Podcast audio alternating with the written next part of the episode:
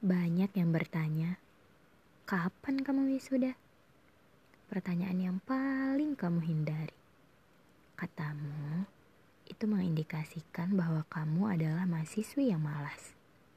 Sudah masanya, eh tapi kok belum juga memakai toga? Lantas, kamu langsung ingin mengutuk semua orang yang bertanya. Karena katamu, mereka tidak akan pernah paham bahwa kamu sedang mengusahakannya. Ini bukan tentang seberapa lama kamu mengerjakannya, seberapa lama kamu mendapatkan ACC, seberapa banyak ucapan semangat yang kamu peroleh, tapi tentang seberapa keras kamu berusaha dan menyadari kalau skripsi adalah bagian yang memang harus kamu lewati agar kamu tumbuh lebih siap menghadapi dunia. Jangan membandingkan pencapaian orang lain dengan prosesmu. Hidup ini adalah sebuah perjalanan, bukan sebuah pertandingan. Kamu tidak harus menang melawan siapa pun, dan tidak harus merasa menjadi yang terdepan untuk membuat orang lain bangga terhadap kamu. Berusahalah mencoba menghargai usaha diri, mengapresiasi dengan tidak menjadikan kehidupan orang lain sebagai patokan.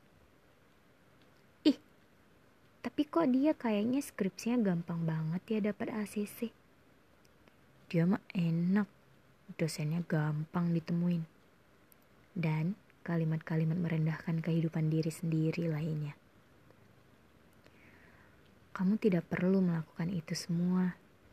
Hal itu hanya akan membuat kamu menjadi manusia yang pesimis.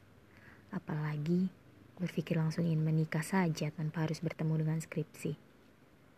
Kenapa tidak mencoba untuk menjadi manusia yang positif? Mungkin Allah ingin kamu lebih bersabar, lebih sering mengingat bahwa ada Allah yang Maha Mengetahui. Allah ingin kamu menjadi pribadi yang lebih tegar, karena Allah yakin kamu mampu. Positif saja, mungkin Allah akan mudahkan kamu di lain urusan. Tapi untuk sesuatu yang lebih indah nanti, Allah ingin melihat sejauh apa kamu mampu bertahan, belajar bertanggung jawab ketika menggarap skripsi. Semangat terus pejuang toga.